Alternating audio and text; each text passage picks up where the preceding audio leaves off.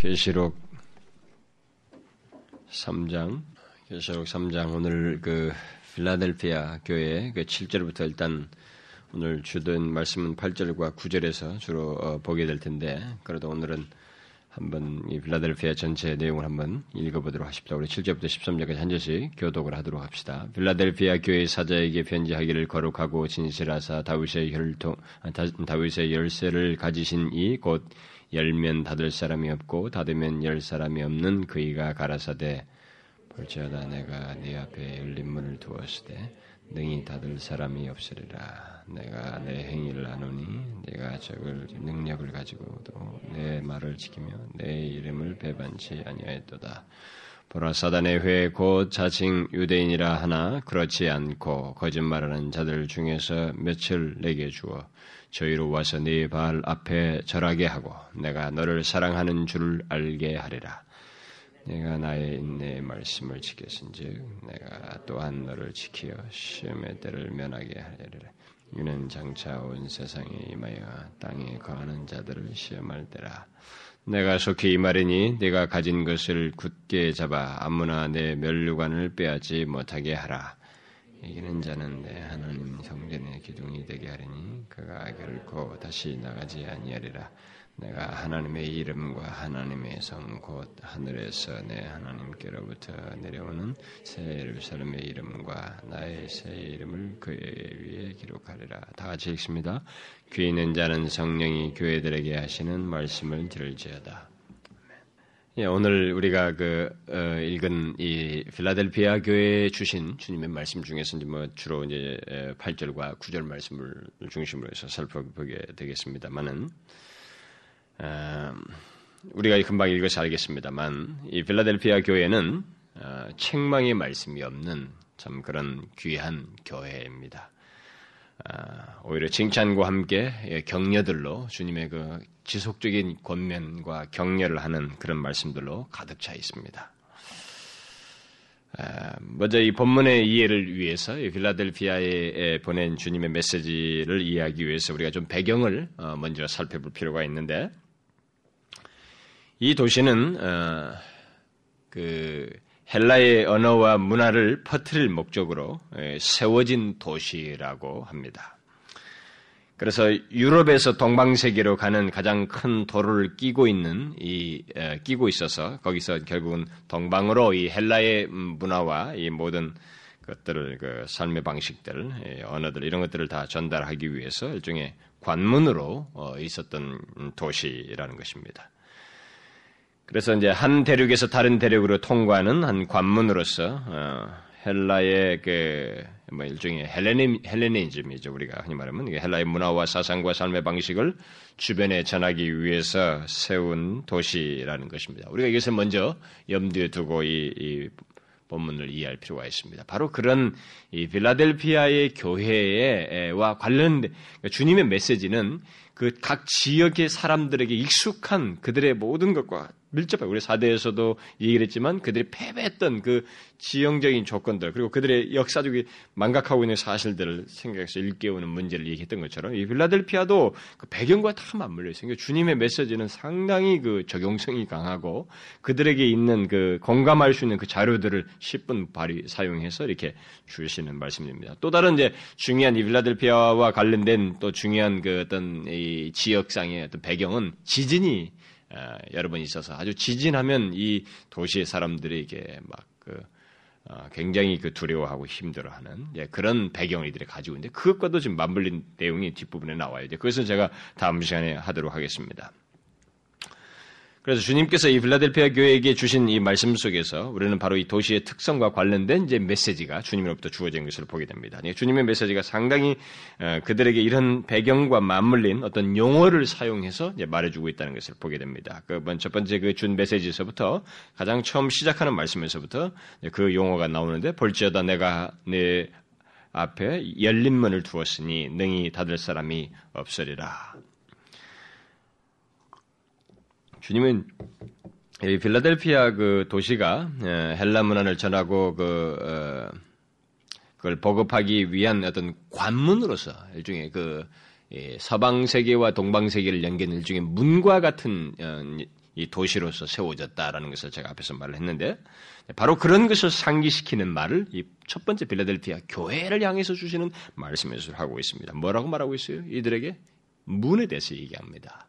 너희를 열린 문에 대해서 얘기를 하는 것입니다. 그러니까 너희 교회도 이 빌라델피아 교회도 어, 너희들 앞에 열린 문이 있다. 이렇게 문에 대해서 얘기를 하셔요. 결국 그 빌라델피아 교회에게 하신 주님의 말씀은 1차적으로 이 열린 문과 상당히 관련이 있다는 것을 우리가 알게 됩니다. 그러니까 주님께서 빌라델피아 교회에게 나타내신 그 자신의 모습도 결국은 이 문과 관련돼 있죠.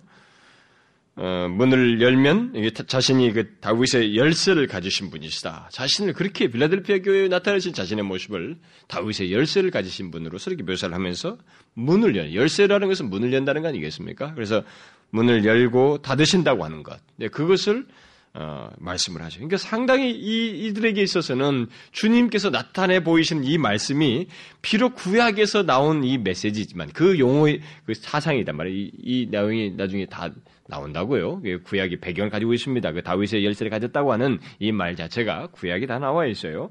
근데 이런 용어를 쓰고 있지만은 이들의 역사적인 배경을 10분 발휘해서 이들로 하여금 쉽게 공감할 수 있는 메시지를 주고 있는 것입니다.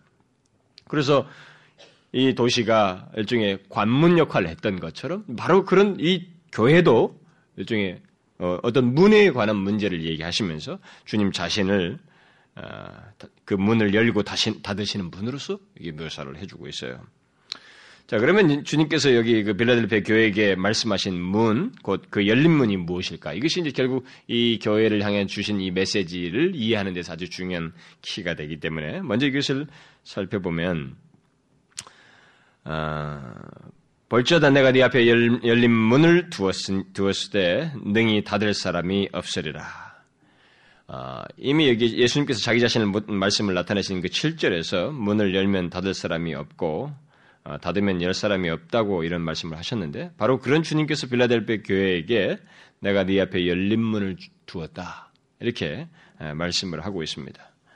그러니까 여러분들이 주님께서 그러신 분이신데 자기가 열면은 누구도 닫을 수가 없고 자기가 닫으면 아무도 열을 수 없는 그런 키를 가지시고 그런 문을 열고 닫는 주권자라고 자기 자신을 묘사를 하고 계시는데 바로 그분께서 이 빌라델피아 교회 앞에 열린 문을 두었다.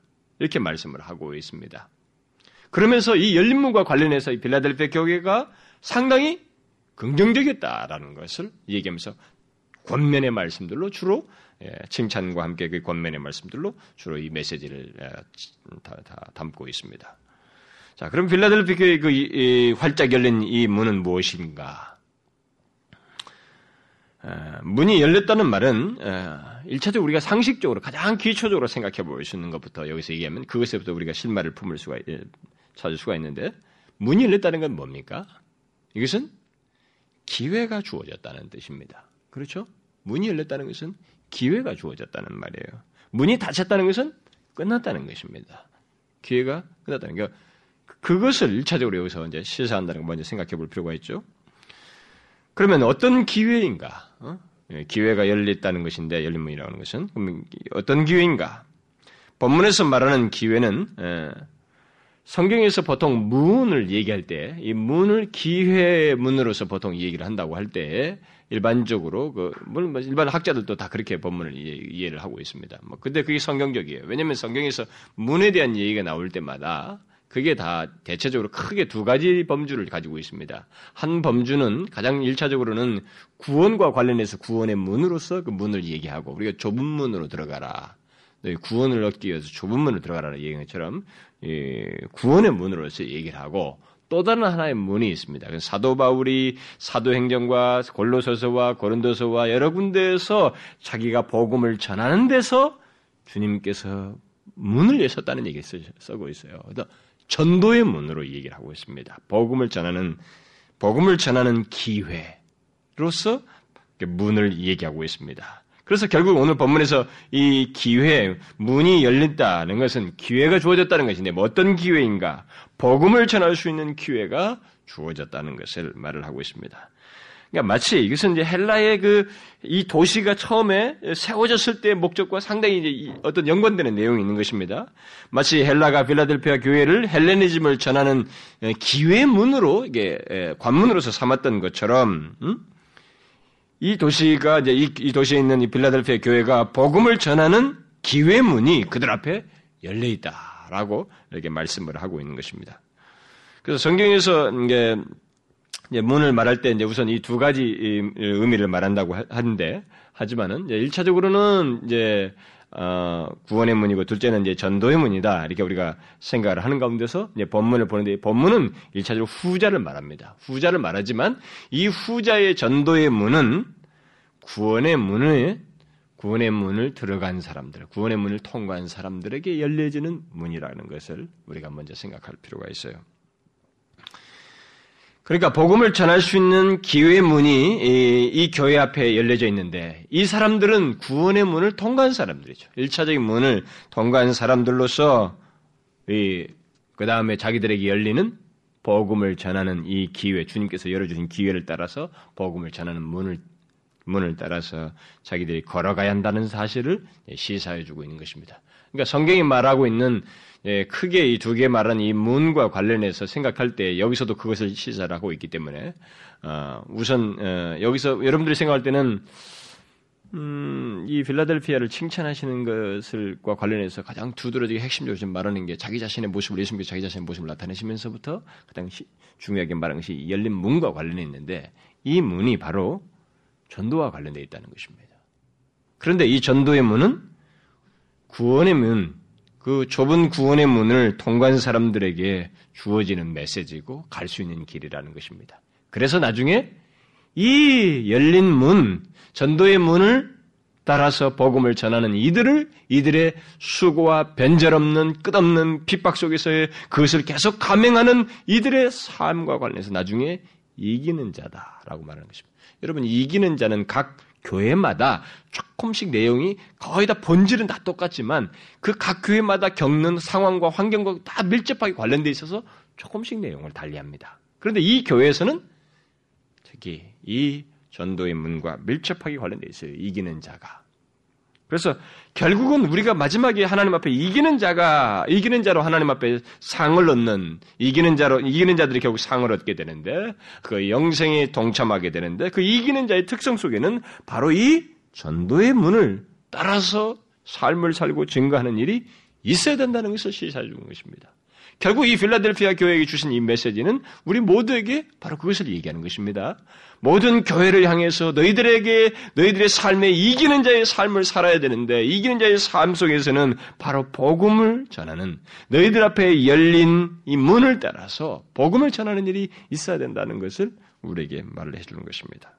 그래서 오늘 이 본문에서 말하는 이 열린 문은 구원의 문을 통과한 자들에겐 놓여 있는 문이요 그들에게 주어진 또 다른 기회의 문이라고 하는 것을 생각하고 이 말씀을 이해해야 됩니다. 결국 그 문은 구원의 좁은 문을 들어온 자들에게 열려 있는 기회의 문으로서 그리스도인들에게 주어진 복음을 증가할 수 있는 모든 기회, 이것이 결국 주님에 의해서 주어진다고 하는 사실을 여기서 시사를 하고 있습니다. 그러니까 구원의 문에 들어온 사람들에게 있어서 우리가 이, 이 여기서 지금 말하는 이 복음을 전하는 전도의 문, 이 열린 문에 대해서 우리는 중요하게 생각을 해야 됩니다. 반드시 통과하는 문이라고 하는 것을 시사하고 있기 때문에 그래요. 그러니까 아, 성경이 말하는 이 문 중에 그 특별하게 중요한 그 문으로서 물론 나중에 그 뭐 먹자와 양으로서의 그 양의 문 그도 나옵니다만은 그거 말고 일차적으로 이게 두 개를 얘기했을 때 구원의 문에 들어온 사람들에게 있어서는 반드시 그들이 그 문 안에서 보는 또 다른 문이 있다는 거죠. 그러니까 이게 은유적으로 얘기를 했을 때 그게 뭐냐? 복음을 전하는 것이다. 그래서 구원의 좁은 문에 들어온 사람들은 예외 없이 그 문을 통과한다는 것입니다. 그게 이기는 자의 삶이에요. 무슨 말인지 알겠어요? 그래서 이 복음을 전하는 것은 절대로 선택적인 게 아닙니다. 이것은 누구든지 좁은 문을 따라서 들어온 사람, 좁은 문으로 들어온 사람에게는 예외 없이 통과해야만 하는, 가야만 하는 문이다라는 것입니다. 그러니까 그리스도인들은 구원의 문을 통과하고 나서 다시 말하면 예수 그리스도를 믿고 나서 구원받았다고 말하는 것으로 끝나지 않고 또 그 다음에 그 구원, 에, 구원을 받았다고 말함으로써 그냥 이 세상에서 그냥 태평스럽게 지내는 것이 아니고 또 자신의 구원으로 만족하면서 팔짱을 끼고 안락한 삶을 사는 것이 아니라 그 다음의 삶이 그 다음에 통과해야 하는 또 다른 문이 있다는 것입니다. 그 다음의 삶이 있다는 사실이에요. 그 주님께서 복음을 증가할 수 있도록 열어주신 문을 따라서 복음을 증가하는 삶이 있다는 사실입니다. 구원의 좁은 문에 들어선 바울의 모습도 보게 되면 우리 초대교회 성도들 복음 증거자들이 다 보게 되면 예외가 없잖아요. 처음에 그 예수 그리스도 앞에 나타나는 초대교회 사람들, 성령 강림이라든 모든 초대교회 성도들 보게 되면 그들에게 있어서 삶이 뭐 그들에게 있어서는 예외가 없단 말이죠. 이 부분에 있어서. 그러니까 바로 그런 것들을 잘 보여주는 겁니다. 대표적인 한 사람을 들자면 이제 바울 같은 사람과 바울과 함께 전도했던 그 사람들을 이제 다 짝을 지어서 갔던 사람들을 볼 수가 있는데 특별히 그 바울의 그 구원의 초본문에 들어선 대표적인 한 사람, 이 바울에게서 우리가 보게 되면은 그 문에 들어온 사람으로서 그의 삶은 어떠냐? 좁은 문을 따라 좁은 문을 들어온 사람으로서 좁은 길을 가냐. 여러분 성경에 보면은 산상수훈에 그랬잖아요. 좁은 문으로 들어가라. 그 길은 어때요? 협착하다는, 좁다는 것입니다. 그러니까 좁은 문으로 들어온 이 바울의 뒤은 행보는 가는 길은 절대로 넓은 길이 아니었어요. 좁은 길이었습니다. 그 좁은 길에 관문이 또 하나의 관문이 뭐였냐? 바로 복음을 전하는 것과 관련된 문이었습니다. 복음을 전하는 것과 관련된 길이었어요. 이걸 잘 알아야 됩니다. 우리는 좁은 문으로 들어온 구원받은 백성들에게 그 뒤은 삶이 어떨 것이다라고 우리 임의로 생각해서는 안 되는 것입니다. 그 길은 그 좁은 길의 행보는 반드시 좁은 길로서 복음을 전하는 길과 관련되어 있어요. 무슨 말인지 알겠습니까? 복음을 전하는 것과 관련되다는 것입니다. 그래서 복음을 전하는 자로서 삶을 살아야 돼. 그래서 바울이 자기 자신을 그렇게 묘사를 해요. 전도의 문을 자기 그 전도의 문을 따라서 복음을 전하는 자로 매임을 당하였다고 자기 자신이 그렇게 묘사를 합니다. 그리고 골로새서 보면은 하나님이 전도의 문을 우리에게 열어주사 그리스도의 비밀을 말하게 하시기를 구하노라. 내가 이것을 인하여 매임을 당하였노라. 그러니까 초대교회는 예, 이렇게 당시에 그 1세기의 팍스 로마나 곧 로마의 통치 인해서 갖게 된 그 평화 속에서 그 로마 대제국의 그 자유롭게 왕래도 할 수 있고 이런 게뭐 오늘날 같이 뭐 북한처럼 말하자면 통행증 주어서 뭐 이런 거 아니라고요. 상당히 그래도 어느 정도 자유가 있었다. 로마 통치 안에서는 큰 소유를 일으키지 않는 민족적인 그 각각의 독특성도 인정해주면서 딱 로마의 통제 아래서는 자유롭게 어느 정도 할 수 있도록 다 주었다고요. 그런 상황에서. 그래서 당시 그런 어, 여러 가지 환경이 허락된 가운데서 로마가 뚫어놓은 막 로마 대제국을 막 확확확 뚫어놓은 그 도로에다가 요즘 같은 도로는 뭐 아스팔트 깔고 뭐 시멘트를 깔지만 그때 당시에 돌 아닙니까? 돌. 이만한 돌들을 탁탁 깔아 마차들 탁탁탁 갖다 잖아요. 그 돌 조그마한 돌들 이렇게 탁탁탁 뭐, 뭐, 뭐 벽돌 이렇게 쪼가낸 것처럼 그런 거 밑에 붙인다시피 하고 막 이게 아니면 좀 돌 넓은 이렇게 짝짝 한 건데 그런 것들 넓은 돌들 있잖아요. 막 이렇게 가지고 착착 이제 얇 나중 이렇게 하죠. 그런데 그걸 갖다가 로마 대제국을 다 관통시켜 놔 버렸어요. 그걸. 그러니까 뭐 얼마든지 쉽게 있죠. 그러다가 통용어 공통용 우리가 요즘 같으면 언어 때문에도 주변국도 못 가잖아요. 주변국 가서도 언어가 소통이 안 돼서 뭐 벙어리가 돼서 돌아오잖아요. 영어 뭐 뭐라도 외국어라도 할 줄 알면 모르지만 근데 그때 당시에는 그 안에서는 헬라어가 통용을 했다고요. 그리고 헬라어를 이들이 읽을 수 있대. 공룡, 공룡을 통용어로서 읽을 수가 있습니다. 그때, 그래서 게다가, 그래서 구약 성경을 72역, 70사람이 번역을 했잖아요. 헬란 말로 다. 어, 그런 것도 가지고 얼마든지 복음을 전할 수 있는 상당히 그 좋은 그런 어, 환경 속에 있었습니다. 바울은 바로 그런 환경 속에서 하나님께서 복음의 문을 여신 것에 대해서 얘기를 하는 거죠. 그래서 고린도 교회 보낸 편지에서 내게 광대하고 공효를 이루는 문이 열렸다. 이렇게 말한 거예요. 하나님이 문을 자꾸 열어주셨어요. 그래서 계속 그 길을 따라서 가는 거죠. 그래서 여러분, 바울은 동방을 향해서 가고 싶어 아시아를 향해서 가, 가려고 했잖아요. 근데 주님이 여기 문을 안 여신다고. 어디를 여셨어요? 마게도니아 쪽으로 문을 여시잖아요. 유럽 쪽으로 문을 여셨다고. 그래가지고 거기서부터 복음을 전하는 거예요.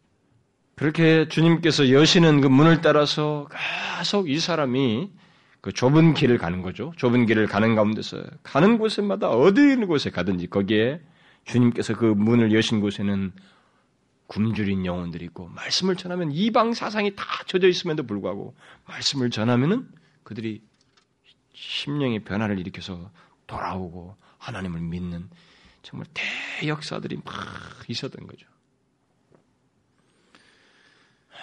그래서 좁은 문을 들어선 자들은 어, 주님께서 여신 곳에서 쉼 없이 복음을 전함으로써 그 좁은 문에 뒤따르는 이 좁은 길을 가는 그 길이 불가피하다고 하는 것을 이미 처음부터 보여준 것입니다.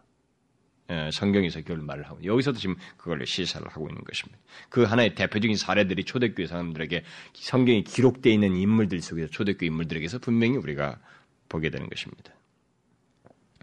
바로 그런 맥락 속에서 주님은 이 빌라델피아, 빌라델피아 교회 성도들에게 너희 앞에 열린 문을 두었다. 이렇게 말을 하고 있는 것입니다. 그러니까 그것을 말하면서 그러니 너희들이 계속 복음을 전해야 된다 라는 것을 말씀하시면서 용기를 북돋우는 거죠. 그러니까 그들에게 열린 문이라는 건 뭐라고요? 전도의 문이다 이 말입니다. 전도의 문이에요. 그들은 성도들이었어요. 이들은 칭찬하고 있는 지금 성도들입니다. 그리스도인들이라고요. 그러니까 구원의 좁은 문을 들어온 사람들로서 너희들 앞에 열린 이 열린 문 전도의 문을 통해서 따라서 너희들이 복음을 지속적으로 전해야 된다 이렇게 말하고. 그게 바로 그리스도인들이 가는 좁은 길 속에 있는 문이에요. 좁은 길 속에서 반드시 좁은 길의 내용 속을 가야만 하는 것이다. 그래서 복음을 전하는 것을 선택적으로 생각하는 것이 얼마나 위험한지를 우리가 잘 알아야 됩니다. 복음을 전하는 것은 그리스도인들의 삶이라고 하는 것을 우리가 알아야 됩니다. 이것은 반드시 통과하는 문이에요. 해야만 하는 문인 것입니다. 실제로 이 주님께서 이 말씀하신 이 빌라델피아 교회는 그렇게 그 좁은 문을 따라서 걷고 있었습니다. 아, 걷고 있었기 때문에 중에 칭찬을 하면서 그들에게 스톱하지 말고 계속 가라. 계속 그 길을 따라서 어, 복음을 전할 것을 이렇게 권면하고 있는 것입니다. 물론 주님께서 여기 문을 여셨다고 말씀하셨을 때 이 말이 내포하는 것 중에 하나는 우리가 오해해서는 안 되는 것은 뭐냐면 복음을 전하는데 아무런 제한이 없을 것이다. 어? 그저 쉽고 편안하게 복음을 전할 수 있을 것이다. 그런 의미는 아닙니다. 복음을 보, 문을 열었다고 했을 때 그런 것을 내포하고 있지는 않습니다. 우리가 본문에서 보는 것처럼 주님께서 전도의 문을 여셔서 복음을 전할 수 있도록 하긴 했지만은 뭐예요? 많은 대적들이 있는 것입니다. 많은 대적자들이 있다는 것을 시사해 주고 있습니다. 복음을 전하는 사람들은 모두 예외가 없었어요. 어느 시대를 막는 어디에서든 이 그것을 경험했습니다. 여, 문을 여시긴 했었지만 주님께서 거기에 모든 장애를 다 제거하진 않았어요. 거기에는 장애가 항상 있었습니다. 대적자들이 있었어요. 문을 여셨다는 말 속에 대적자를 다 없애버렸다는 말은 아닌 것입니다. 그래서 필라델피아 교회에도 예외 없이 대적자들이 있었다는 것을 말씀해 주고 있잖아요. 우리가 구절에서 보는 것처럼 사단의 회, 곧 자칭 유대인이라 하나 그렇지 않고 거짓말하는 자들이 거의 너희들 가운데 있다. 너희들에게 있어서 어, 너희들을 핍박하고 고통을 주는 그 대상들이다라는 것을 우리에게 시사해 주고 있습니다. 그들은 빌라델피아 아, 그리스도인들에게 거짓말로 미혹을 하고 적대적인 행동을 일삼았던 사람들이에요. 그럼에도 불구하고 주님은 그런 반대가 있으니까 복음을 전하는 것을 그만두라 이렇게 말하고 있지 않습니다. 오히려 주님은 내가 네 행위를 나누니 네가 적은 능력을 가지고도 내 말을 지키며 내 이름을 음? 배반치 아니하였도다. 그러면서 덧붙이기를 네가 나의 인내의 말씀을 지켰은즉 내가 또한 너를 지키어 시험의 때를 면하게 하리니 이는 장차 온 세상에 임하여 땅에 거하는 자들을 시험할 때라. 네가 가진 것을 굳게 잡아 아무나 내 멸류관을 빼앗지 못하게 하라. 이렇게 말씀 이렇게 말씀하시는 건 뭐예요 결국? 반대가 있다 할지라도 전도의 문이 문을 그 연 곳에서 주께서 너희 앞에 연 이 문을 따라서 너희는 복음을 지속적으로 전해야 된다. 반대하고는 아무 상관이 없다. 그 개의치 말라는 거예요. 그것을 개의치 말고 복음을 전하라는 것입니다. 그런데 여기서 주님은 그들이 적은 능력을 가지고 있다는 것을 이렇게 말씀하시고 있어요. 그걸 아시고 있음에도 불구하고 결국은 권면하고 있는 거예요. 계속 그렇게 하라고. 우리는 이것을 잘 생각해야 됩니다. 이 주님의 말씀을 놓치지 말아야 돼요. 이 부활하신 주님께서 전능하신 주께서 이 땅에서 1세기에 핍박이 있고 고통이 있는 예수 믿는 것 때문에 많은 시련을 겪는 그들에게 다 아시면서도 이렇게 권면하고 있어요. 그래서 우리가 놓치지 말아야 돼요. 적은 능력을 가지고 있다는 것을 주님은 아셨습니다. 이 적은 능력이 뭐 적은 숫자의 회중이었는지 아니면 그 회중들이 주로 낮은 계층의 사람들로 구성되어 있기 때문에 그렇게 말을 했는지 몰라도 주님은 어쨌든 그들에게 계속 용기를 주면서 침묵하지 말라고 그런 너희들 대적하는 그 사회 속에서 예의가 어떻고 어떻고 뭐 이런 핑계를 일삼으면서 뒤로 움츠러들지 말라는 거예요. 괜히 소란 피우 말이지 저들에게 이렇게 해가지고 뭐 서구 사회는요, 뭐 일본도 상당히 그 부분에서는 근접합니다만 절대 이웃에게 이렇게 어, 뭡니까 해가 될 거라고 자기가 판단한 것에서는 굉장히 주의를 합니다. 근데 그것이 어디까지 가냐면 속에 진심으로 그 사람을 위할 때는 때로는 불이야라고 소리도 쳐야 되는데 그것까지 못할 정도의 사실상 물론 이제 그들이 뭐 그런 게 하지만은 그 방식도 좀 우리하고 다르고 예, 영적인 면에서 더더욱 그래요. 그들은 생명을 위하는 자원인데도 불구하고 그런 사고 방식과 삶의 습관이 있다 보니까 누가 자기한테 차와서 개인적으로 내 프라이버시를 건드려가면서 예수를 믿어야 됩니다. 당신은 죄입니다. 이렇게 말하는 것에서 상당히 주저해요. 특히 일본 같은 사회는 막 굉장히 그게 힘들어하죠. 그래서 그, 그 나라가 우리나라는 뭐 축구를 봐도 이렇게 막 모여서 보는데 그 나라는 그게 야외에서 보는 게 허용이 안 된다 하잖아요. 주변 사람들에게 피해를 주고 어? 다른 사람들에게 방해가 되기 때문에. 근데 그게 다른 건 문제가 안 되는데 이 영적인 문제에서까지 그래요. 근데 주님은 침묵하지 말라는 것입니다. 이 세상 주인이 누구이며 진정으로 유의하는 것이 무엇이고 그리고 너희들이 대적하는 이 분위기에서 움츠러들지 말고 오히려 그런 상황에서도 침묵하지 말라는 거예요. 복음을 전해야 전도의 문을 따라서 들어가서 계속 걸으라는 것입니다. 사실 이것은 쉬운 일이 아닙니다. 그들의 능력이 적다고 했습니다. 그들의 능력은 적고 반대로 사단의 회에 속한 자들은 그들을 향해서 사단의 회에 속했다니까 사단이 뭐예요? 사단이 사단의 목적이 보면 사단이라고 하는 사단이라고 하는 것이 뭡니까? 그 어떻게 해서든지 그리스도께 속한 것과 그리스도를 향해서 대적적인 겁니다. 그러니까 사단의 회도 사단에 속한 것도 다 마찬가지예요. 본능적으로 그대로 그렇게 하는 것이면 자기들은 무엇에 근거해서 하는지도 모르지만 계속 그리스도를 향해서 적대적인 거예요. 그리스도를 믿는 자는. 그러니까 거칠고 광적인 태도를 그들이 분명히 보일, 보일 것이 분명한데도 보이고 있음에도 분명한데 그런 상황 속에서 주님은 침묵하지 말라는 거예요. 너희들 앞에 열린 문을 따라서 가라는 것입니다. 주님은 그들에게 자신이 열어놓은 문을 통해서 계속 가라. 비록 너희들에게 능력이 적고 여러 가지 환경이 열악해서 힘들다 할지라도 걸어라. 왜? 주님께서 문을 여셨다는 말은 그 안에서 구원할 백성이 있다는 것이거든요. 응? 물론 전하는 사람의 입장에서 생각, 그 사람을 위하는 입장, 그 사람의 입장을 생각한다면 주님은 너는 이 세상이 너를 향해서 어떻게 행동을 하든 너는 나와 관련돼 있어. 내게 속한 자이고 너의 생명은 네가 그렇게 해서 계속하는 그 이기는 자의 삶을 사는 너에게 있어서는 내가 예비한 게 특별한 것이 있고 나와 영원히 함께할 문제가 있고 그들에게는 이 세상에서 소유할 수 없는 일시적으로 겪는 것과는 비교할 수 없는 하나님의 상이 있고 너무나도 분명한 답이 있기 때문에 개의치 말라는 것입니다. 그러나 또 나 말고 복음을 듣는 다른 사람의 입장에서 생각해 보면 주님께서 문을 열었다고 할 때는 남들이 반대할지라도 중요한 것은 그들 가운데 열어놓은 그 문 거기에는 구원받을 백성이 있다는 것입니다. 그러니까 너, 너가 들어가라는 거예요. 그 문을 따라서 가라는 것입니다. 복음을 전하는 거예요. 그런데 그 빌레델비아 교회 성도들은 그것을 그 때까지 이 주님의 메시지를 줄 때까지 잘 감당하고 있었습니다. 잘 감당하고 있었다고. 그들은 적은 능력을 가지고도 주님의 말씀을 따라서 잘 행하고 있었습니다. 결국 주님은 이런 모든 말씀을 통해서 교회를 향해서 우리 모든 그리스도인들을 향해서 오늘 이 본문의 말씀을 통해서 우리에게 주는 메시지는 우리가 설사 적은 능력을 가지고 있다 할지라도 이 세상 속에서 여러분과 제가 가지고 있는 능력이 굉장히 작다 할지라도 우리 그룹의 이 교회가 가지고 있는 능력이 작다 할지라도 영향력이 작다 할지라도 또 우리 개인적으로 볼 때도 우리에게 적은 능력이 있다 할지라도 그리고 적은 능력이 있는 데다가 그 반대는 또 오히려 더 거세고 힘들다 할지라도 물러서지 말라는 거예요. 복음을 전한다 해서 물러서지 말라는 거죠. 저는요 오늘날 우리 그리스도인들이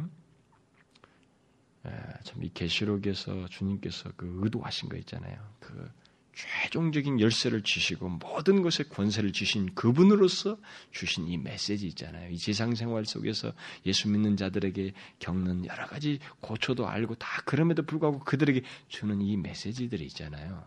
나는 정말로 오늘날 우리 이 세대 사람들이 알고 이 메시지를 따라서 좀 위로도 얻고 힘을 얻고 이 말씀대로 주님의 말씀대로 신뢰하면서 사는 일이 있어야 한다고 믿어요.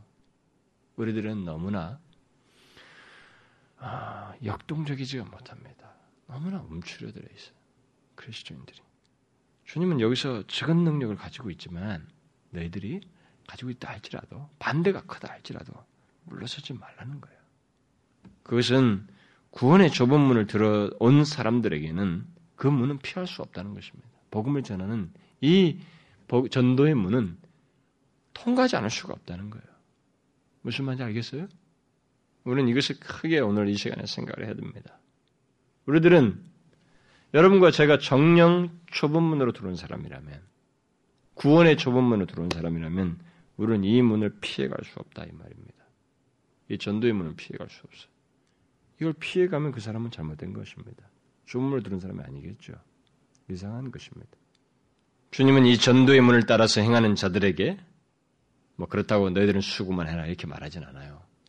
주님께서 거기는 함께 하시는 일이 있다는 것을 시사하고 있습니다. 그래서 역사가 거기에는 분명한 역사와 하나님의 간섭과 그들을 향해 주님께서 준비하신 무엇이 있다는 것을 그 권면과 함께 약속을 덧붙여서 쭉 말씀을 해주시고 있어요. 그 약속들을 제가 다 말을 못하게 오늘은 하지 않겠습니다만 다음 시간에 이어서 하겠습니다만 먼저 주님께서 오늘 그 본문에서 보게 되면 보라 사단의 회 며칠 내게 주어 저희로 와서 네 발 앞에 절하고 내가 너를 사랑하는 줄을 알게 하리라. 이렇게 약속하시고 있습니다. 이 말씀을 어떤 사람들은 음, 완전히 종말론적인 것으로만 해석하는 사람들이 있습니다. 말하자면은 최종적으로 하나님의 심판대 앞에서 우리가 이 세상에 살면서 복음을 전할 때 우리를 대적했던 사람들이 그 심판대 앞에서 다 우리 앞에 나타, 우리 앞에서 이렇게 절하게 되고 그들이 굴복하는 일이 있게 될 것이다. 그리고 그때 아, 하나님의 사랑을 받는 자들이 바로 우리였다고 하는 것, 그 참된 그 복음을 전했던 그 바로 그들이 하나님의 사랑을 받는 자들이었고 그들이 옳았다고 하는 것을 인정하는 일이 있게 될 것이다. 이게 종말론적으로만 최종의 심판대에서만 있을 것으로 이게 말하는 해석하는 사람들이 있습니다. 그러나 본문은 사단의 회에 속한 모든 사람들이 아니라 여기에서 며칠 내게 준다고 말하고 있거든요. 그럼 심판대 앞에서 하려면 모든 사람이 그래야지 뭐 대적하는 사람들 그 중에서 몇 사람만 세울 일은 없는 겁니다.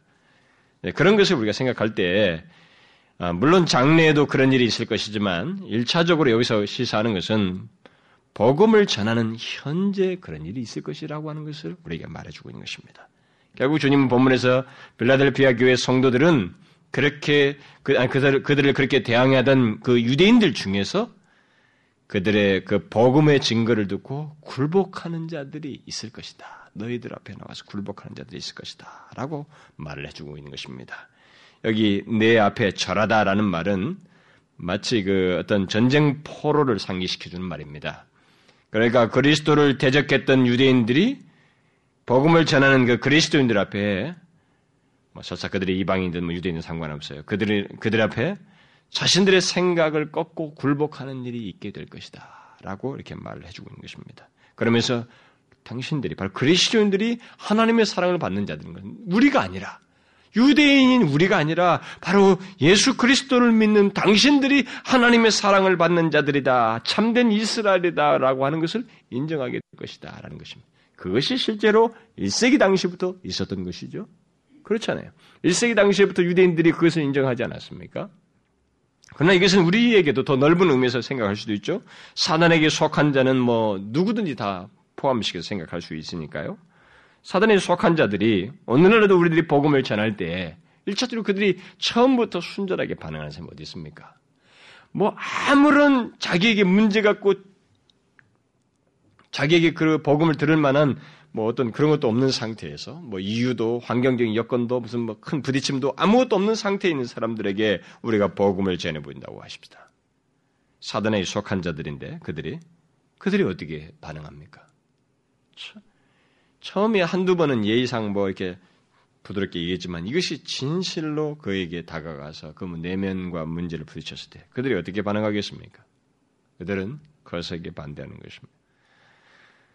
그리고 어떤 사람들은 심하게 대적을 하지요. 사단에 속한 자들은 심하게 대적합니다.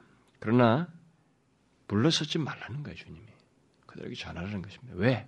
그 중에 너를 심하게 대적한다 할지라도 심하게 대적하는 사람들 중에 어떤 사람들은 굴복하게 된다는 것입니다. 너희들의 증거에 굴복하게 되고 그들이 그리스도를 믿고 너가 전하는 복음이 오르며 복음을 전하는 네가 옳다고 하는 것을 네가 하나님의 사랑을 받는 자라고 하는 것을 그 인정하게 된다는 것입니다. 이것은 주님의 약속이에요. 분명히 이런 일이 있습니다. 그리고 그런 것이 있기 때문에 열린 문을 여시고 들어가서 복음을 전하라고 하는 거예요. 그런 환경 속에서.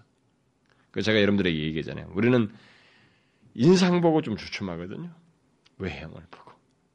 우리는 이 사람은 복음을 전해봐 소용이 없을 거라 이게 자꾸 생각해요. 어떤 사람들에게 우리끼리 구분을 해버려요. 근데 여러분 사람은 하나도 볼 게 아니라는 거죠. 오히려 그 중에서 다 드센다 할지라도 물러서지 말라는 거예요. 그들 중에 몇 사람이 굴복한다는 것입니다. 거센 반대자도 굴복하는 일이 있게 된다는 것입니다. 우리가 실제로 교회 역사를 보게 되면 막 적대적이었던 사람들 있잖아요. 막, 뭐, 정말로 이렇게 그냥 개인적인 반대가 아니라 막 도전적으로 오히려 막 교회를 부셔버리겠단 말이죠. 전, 전도 집단들을 자기가 골, 아니, 뭘로 하겠다고. 그렇게 하면서 도전적이었던 부흥시기에 막 이런 때가 보면은 그들 그런 사람들이 많았다고요. 그런 사람들 중에 많은 사람들이 크리스천이 됐잖아요. 그게 다 주님께서 여기서 말씀하신 것에 대한 약속의 성취인 것입니다. 그러니까 우리들이 자꾸 물러서는 게 문제지. 주님은 물러서지 말라는 거예요. 약속하시고 있습니다. 그 중에 꼬꾸라진다는 겁니다. 너희들의 말에. 너희들의 증거를 따서 누가 꼬꾸라진다는 거예요. 결국 주님은 반대가 중요하다는 게 아닙니다. 우리들이 이 전도의 문을 열어주신 전도의 문을 따라서 우리가 복음을 전하는 것에 대해서 전할 때 생겨나는 반대가 중요하지 않다는 것입니다. 반대는 있는데 그걸 중요하게 생각지 말라는 것입니다.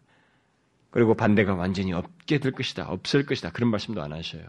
그런 것은 있다는 전제 안에서 오히려 그것은 중요시하지 아니하시고 너가 적은 능력이 있어도 개의치 말고 전하라는 거예요.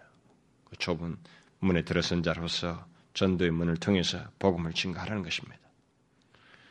그러면 하나님이 너를 거기에 세워서 일한 그 전도의 문을 열어서 주께서 하시고자 하는 일을 네가 결국 너도 목도하게 된다는 거예요. 결과를 보게 될 것이다. 하나님의 역사이기 때문에 이 사람의 역사가 아니기 때문에 보게 된다는 거예요. 우리는 이런 약속을 아주 실제적으로 믿어야 돼요. 실제로 믿고 그렇게 해야 됩니다. 이런 문제와 관련해서 우리들의 모습을 한번 살펴볼 필요가 있죠. 응? 우리들은 이 주님의 말씀대로 그렇게 하고 있는가? 물러서지 않냐고. 내가 적은 능력이 있다. 상대적으로 저 사람과 나와 비교해 볼 때 내가 지성적으로나 지적으로나 무슨 삶의 수준이라든가 모든 사회적인 이 위치라든가 뭐 상황이나 이런 것들이 적은 능력이라고 생각하던 뭐 계급이 나, 옛날에 이, 이 상태 이, 이 사람들은 뭐 계급의 싸경에서 뭐 그렇게 생각하던 우리가 어떤 비교에서든 내가 어? 능력이 부족하고 저 사람보다는 내가 어? 뭔가 좀 비교적으로 못한다 할지라도 주님은 어떻게 물러서지 말라는 건데 근데 이런 상황에 대해서 우리가 구애받지 않냐고 반대 오히려 더 적극적인 반대가 있는 그런 상황에서 과연 우리는 복음을 전하는가? 굴하지 않냐고, 물러서지 않냐고, 이 전도의 문을 따라서 걷고 있는가? 여러분 어떻습니까? 자신의 능력에 상관없이 거센 반대에도 무릅쓰고 전도의 문을 따라서 복음을 전하고 있어요? 우리들이? 오늘날 우리들이 그랬습니까? 어떻습니까, 여러분? 여러분 잘 아십시오. 이 나라도 우리나라도 이전에는 전도의 문이 열려 있지 않았습니다. 전도의 문이 열려 있지 않았어요. 그러나 마침내 주님께서 이 나라에 전도의 문을 여셨잖아요. 그렇다면 우리는 여기 빌라델피아 교회 성도들처럼 주님께서 여신 이곳에서 문을 여신 이곳에서 주저하면 안 되는 거예요. 복음을 전해야 하는 것입니다. 존 스토트 목사가 오늘날 그리스도인들의 모습에 대해서 이런 말을 했어요. 이렇게 말했어요. 우리는 얼마나 쉽게 포기합니까? 또 복음 전도의 노력의 짐을 안 지려고 핑계하기 위해 우리가 발견하는 이유들은 얼마나 간교하고 그럴듯합니까? 우리의 힘은 작고 미약하다고 우리는 말합니다. 또 반대는 크고 앞으로 불쾌해질 위험, 위험은 실질적이다. 그러니 경솔하거나 어리석은 일을 절대로 하지 말자. 상황이 좀 더 좋아질 때까지 한동안 기다리자. 성경이 이야기할, 성경에도 이야기할 때가 있고 잠잠할 때가 있다고 하지 않았는가? 라고 말하면서 그렇게 한다는 것입니다. 좋습니다. 옳습니다. 그러나 마귀 자신도 그같이 성경을 잘못 인용하고 잘못 적용합니다. 우리는 교회가 약하다고 해서 또 현재나 앞으로 반대가 있다고 해서 잠잠해서는 안 됩니다. 우리는 그렇지 않아요? 여러분, 이 사람이 우리 시대 그리스도인들을 음, 평가한 것처럼 우리들이 실제 그렇지 않습니까? 우리는 각자가 그런 핑계들을 다 교묘하게 하나씩 마련해서 자기의 미약함들을 정당화하면서 아직 상황이 무르익지 않았다고 생각하면서 모든 것들을 이렇게 자기 중심적으로 판단을 해서 물러서지는 않습니까? 주님께서 문을 여셨는데도 문을 여신 그곳에 있음에도 불구하고 우리들은 그렇게 하고 있지 않느냐 말이죠. 우리는 주님께서 활짝 열어놓으신 그 문 앞에 있습니다. 그렇죠? 우리는 그런 곳에 있다고요, 지금. 그러니까 아직도 사람들은 우리의 증거에 의해서 구원의 문으로 들어올 수가 있고, 우리는 그런 일을 할 수 있는 기회를 지금 부여받고 있습니다. 아직도 들어올 사람도 있고, 우리가 지금 이곳에 열어놓으신 이곳에는 아직도 주님 앞에 들어올 사람들이 있고, 우리는 아직도 그들에게 이 기회의 문을 따라서 복음을 전할 수 있는 기회를 부여받고 있습니다. 여러분, 이 나라의 전체 역사가 몇천 년으로 잡던 간에 이 나라 전체 역사를 놓고 보면 복음을 전할 수 있는 문이 활짝 열린 것은 기껏 해봐 얼마나 됐습니까? 백몇십 년이에요, 우리가. 그렇죠? 복음이 활짝 열린 것은 그렇게 장구한 역사를 우리가 가지고 있지만 겨우 얼마밖에 안 됐습니다. 전체 역사를 놓고 보면 아주 작은 부분이에요. 최근에 우리가 진짜 열렸다고 말을 하는 것입니다. 이 문을 누가 여셨어요? 주님이 여신 것입니다. 주님이 여신 이 자리에 구원의 좁은 문을 통과한 사람이 구원의 좁은 문을 들어온 사람이 있다고 하는 것은 무엇을 말하는가? 구원의 좁은 문에 뒤이어서 있는 좁은 길을 따라서 바로게 있는 전도의 문, 전도의 문을 따라서 복음을 전해야 된다는 거예요. 좁은 문은 다른 게 좁은 길은 다른 거 아닙니다. 전도의 길이에요. 전도의 문인 것입니다. 복음을 전해야 된다는 것입니다. 아직 활짝 열리지 않은 뭐, 뭐 그런 지역도 많이 있습니다만 그래도 주님은 지금 이 세상에서 많이 여셨어요. 저는 이북도 전도의 문을 여셨다고 믿고 있어요. 지금 현재 시제를 놓고 볼 때. 이전에 활짝 여셨었지만 그것이 다시 닫히고 그러나 다시 지금 열려요. 그러니까 이것도 나는 주님의 다 주권과 관련되어 있단 말이죠. 여기 부활하신 주님께서 여시는 그분에 의해서 되는 일이란 말입니다. 지금 현재 시제에 북한도 저는 문이 활짝 아직 열리지는 않았지만 그래도 열려 있다는 거예요. 일부라도 열려 있어요. 여러분 북한 그 선교 단체 보고서 보면은 그 편지들 보면 아주 엄청납니다. 지금도 지금 그 전해지는 편지들 보면 엄청나요. 정말로 엄청나요. 그 연변에서 이렇게 예수 믿어가지고 결국 자기도 잡혀가지고 감옥에 들어가면 온 바닥에 다 예수 얘기 막 그런 걸로 자기도 깜짝 놀랐다는 거예요. 그 그런 편지가 하나 이제 최근에 그 신문에 실린 거 봤는데 자기야 뭐 이제 잡혔으니까 잡혀서 들어갔는데 그 예수 믿는 사람들 그, 그 감옥에 들어간 거기서 연변에서 있던 사람들이 다 모인 자리 거기 들어갔는데 온 감옥 바닥에도 말이죠. 성경과 예수 막 이런 내용들은 천국과 복음 이런 것들이 다 써있더라는 거죠. 지금 시제 지금 그 얘기입니다. 최근 얘기예요. 그런데 우리가 알아야 될 것은 뭐냐면 주님이 여시면 오늘 본문에서 보는 것처럼 아무도 그것을 닫지 못한다는 것입니다. 닫을 수 없어요. 이걸 알아야 됩니다. 주님이 여시면 아무리 이 세상에 강력한 권자를 가지고 있고 아무리 악한 통치자랄지라도 주님이 여신 문을 지금 자기 마음대로 못 닫아요. 아무리 노력해도 소용없어. 못 닫습니다. 그 문을 열고 닫으신 분은 주님이셔요. 이 부분에 대해서는 다음 시간에 상세히 다시 더 언급하겠습니다만 오늘 본문에서 우리가 중요한 것은 설사 우리가 주님께서 여신 기 모든 나라를 가지는 않날지라도 현재 열려 있는 이 나라에서 복음 전하는 일을 우리는 해야 된다는 것입니다. 조문에 들어온 사람이라면 우리는 반드시 일을 해야 된다는 것입니다. 주님께서 여셨다는 것 자체가 반드시 이 그 열린 문이 열린 그 자리에서 복음을 전해야만 하는 이유가 되는 것입니다. 그러니까 우리들이 이 세대 속에서 이제 한 번 이렇게 한 번 이 시기를 넘고 나서 복음을 왕성하게 전했던 시기를 넘고 나서 우리가 잠시 딱 멈추거든요. 그러니까 이게 마치 시대성을 타는 것처럼 유행을 타는 것처럼 그렇게 하고 멈추고 있는데 그리고 요즘은 이제 주로 이게 교세 확장이라든가 어? 그래서 교세 확장이다 보니까 어, 주로 이게 뭐그 행사 치레로만 하고 이렇게 말하, 많은 그런 경향들이 많이 있는데 사실 우리는 행사 치레도 아니에요. 이건 하도 우리들이 되지 않으니까 뭐 인간들이 왜 무슨 뭐 3일절 지키고 뭐 지킵니까? 절기 왜 지킵니까? 하도 잊어버리니까. 그거라도 해서 그때 상기시키고 하는 거 아닙니까?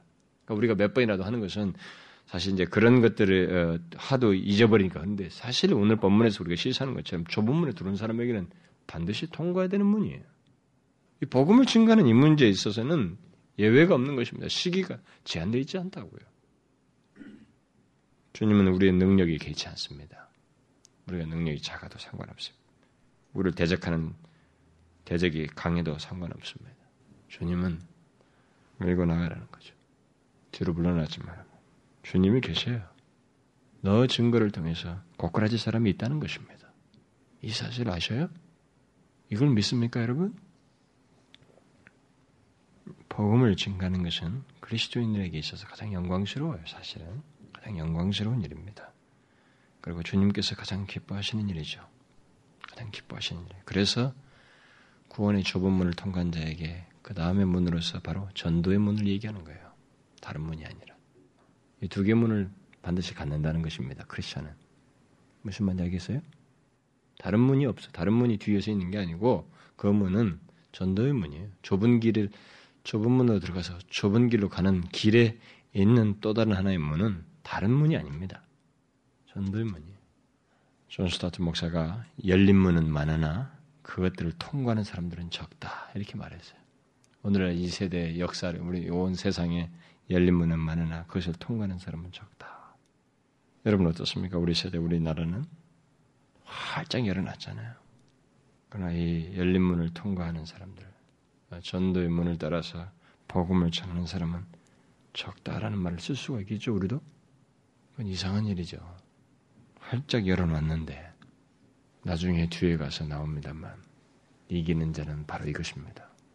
반대가 있어도 우리를 혼란케 하고 이런저런 이유로 복음을 전하지 못하게 하는 이유가 있고 네가 알고 있는 예수는 잘못됐다고 많은 사람들이 반대를 해도 너에게는 많은 부족함이 있어서 우리에게는 부족함이 있어서 많은 부딪힘이 있음에도 불구하고 이 세상에서 그런 모든 것을 물리치고 끝까지 복음을 전하는 신앙의 정죄를 지키면서 복음을 전하는 바로 그 사람이 이기는 자다라는 것입니다. 그 자에게 상을 약속하시고 있습니다. 구원과 함께 있게 되는 영광스러운 것들을 약속하는 것입니다. 크리스천은 이기는 자입니다. 그렇다면 모두는 다 전도의 문을 따라서 복음을 전하는 일이 있어야 된다는 것입니다. 여러분 이것을 기억하고 우리는 뭐 다른 얘기 할 거 없어요. 주님의 말씀대로 반응해야 됩니다. 주님 말씀대로 반응해야 돼요. 끝까지 우리는 복음을 전해야 됩니다. 이기는 자로서 기도하겠습니다. 우리 다 같이 말씀을 하나님 아버지 우리로 하여금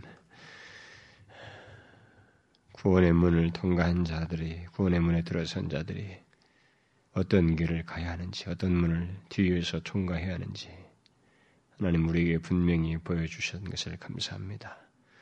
하나님의 이기는 자의 삶이 바로 그것이라는 것을 알고 전도의 문을 따라서 복음을 전하는 것인 것을 알고 우리에게 주어진 하나님이여 그 문을 여신 이 현실과 이 기간들 그리고 나를 그런 복음을 전하는 자로 세우신 것, 이 모든 상황에 하나님의 기꺼이 반응하게 하시고 진실함으로 반응하는 저희들 되게 하여 주옵소서. 끝까지 하나님이 어떤 것에도 굴하지 아니하고 어떤 반대에도 내 자신의 능력에 적음에도 개의치 아니하고 주의 약속을 믿고 복음을 전함으로 하나님이여 놀라운 주의 역사를 보게 해 주시고 무엇보다도 이기는 자의 삶을 끝까지 살아가는 저희들 되게 하여 주옵소서. 예수 그리스도의 이름으로 기도하옵나이다. 아멘.